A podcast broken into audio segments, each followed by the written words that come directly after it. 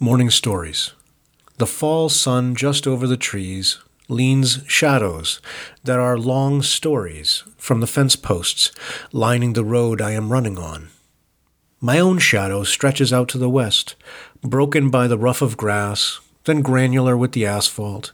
This is suddenly the measure of what is left, I realize.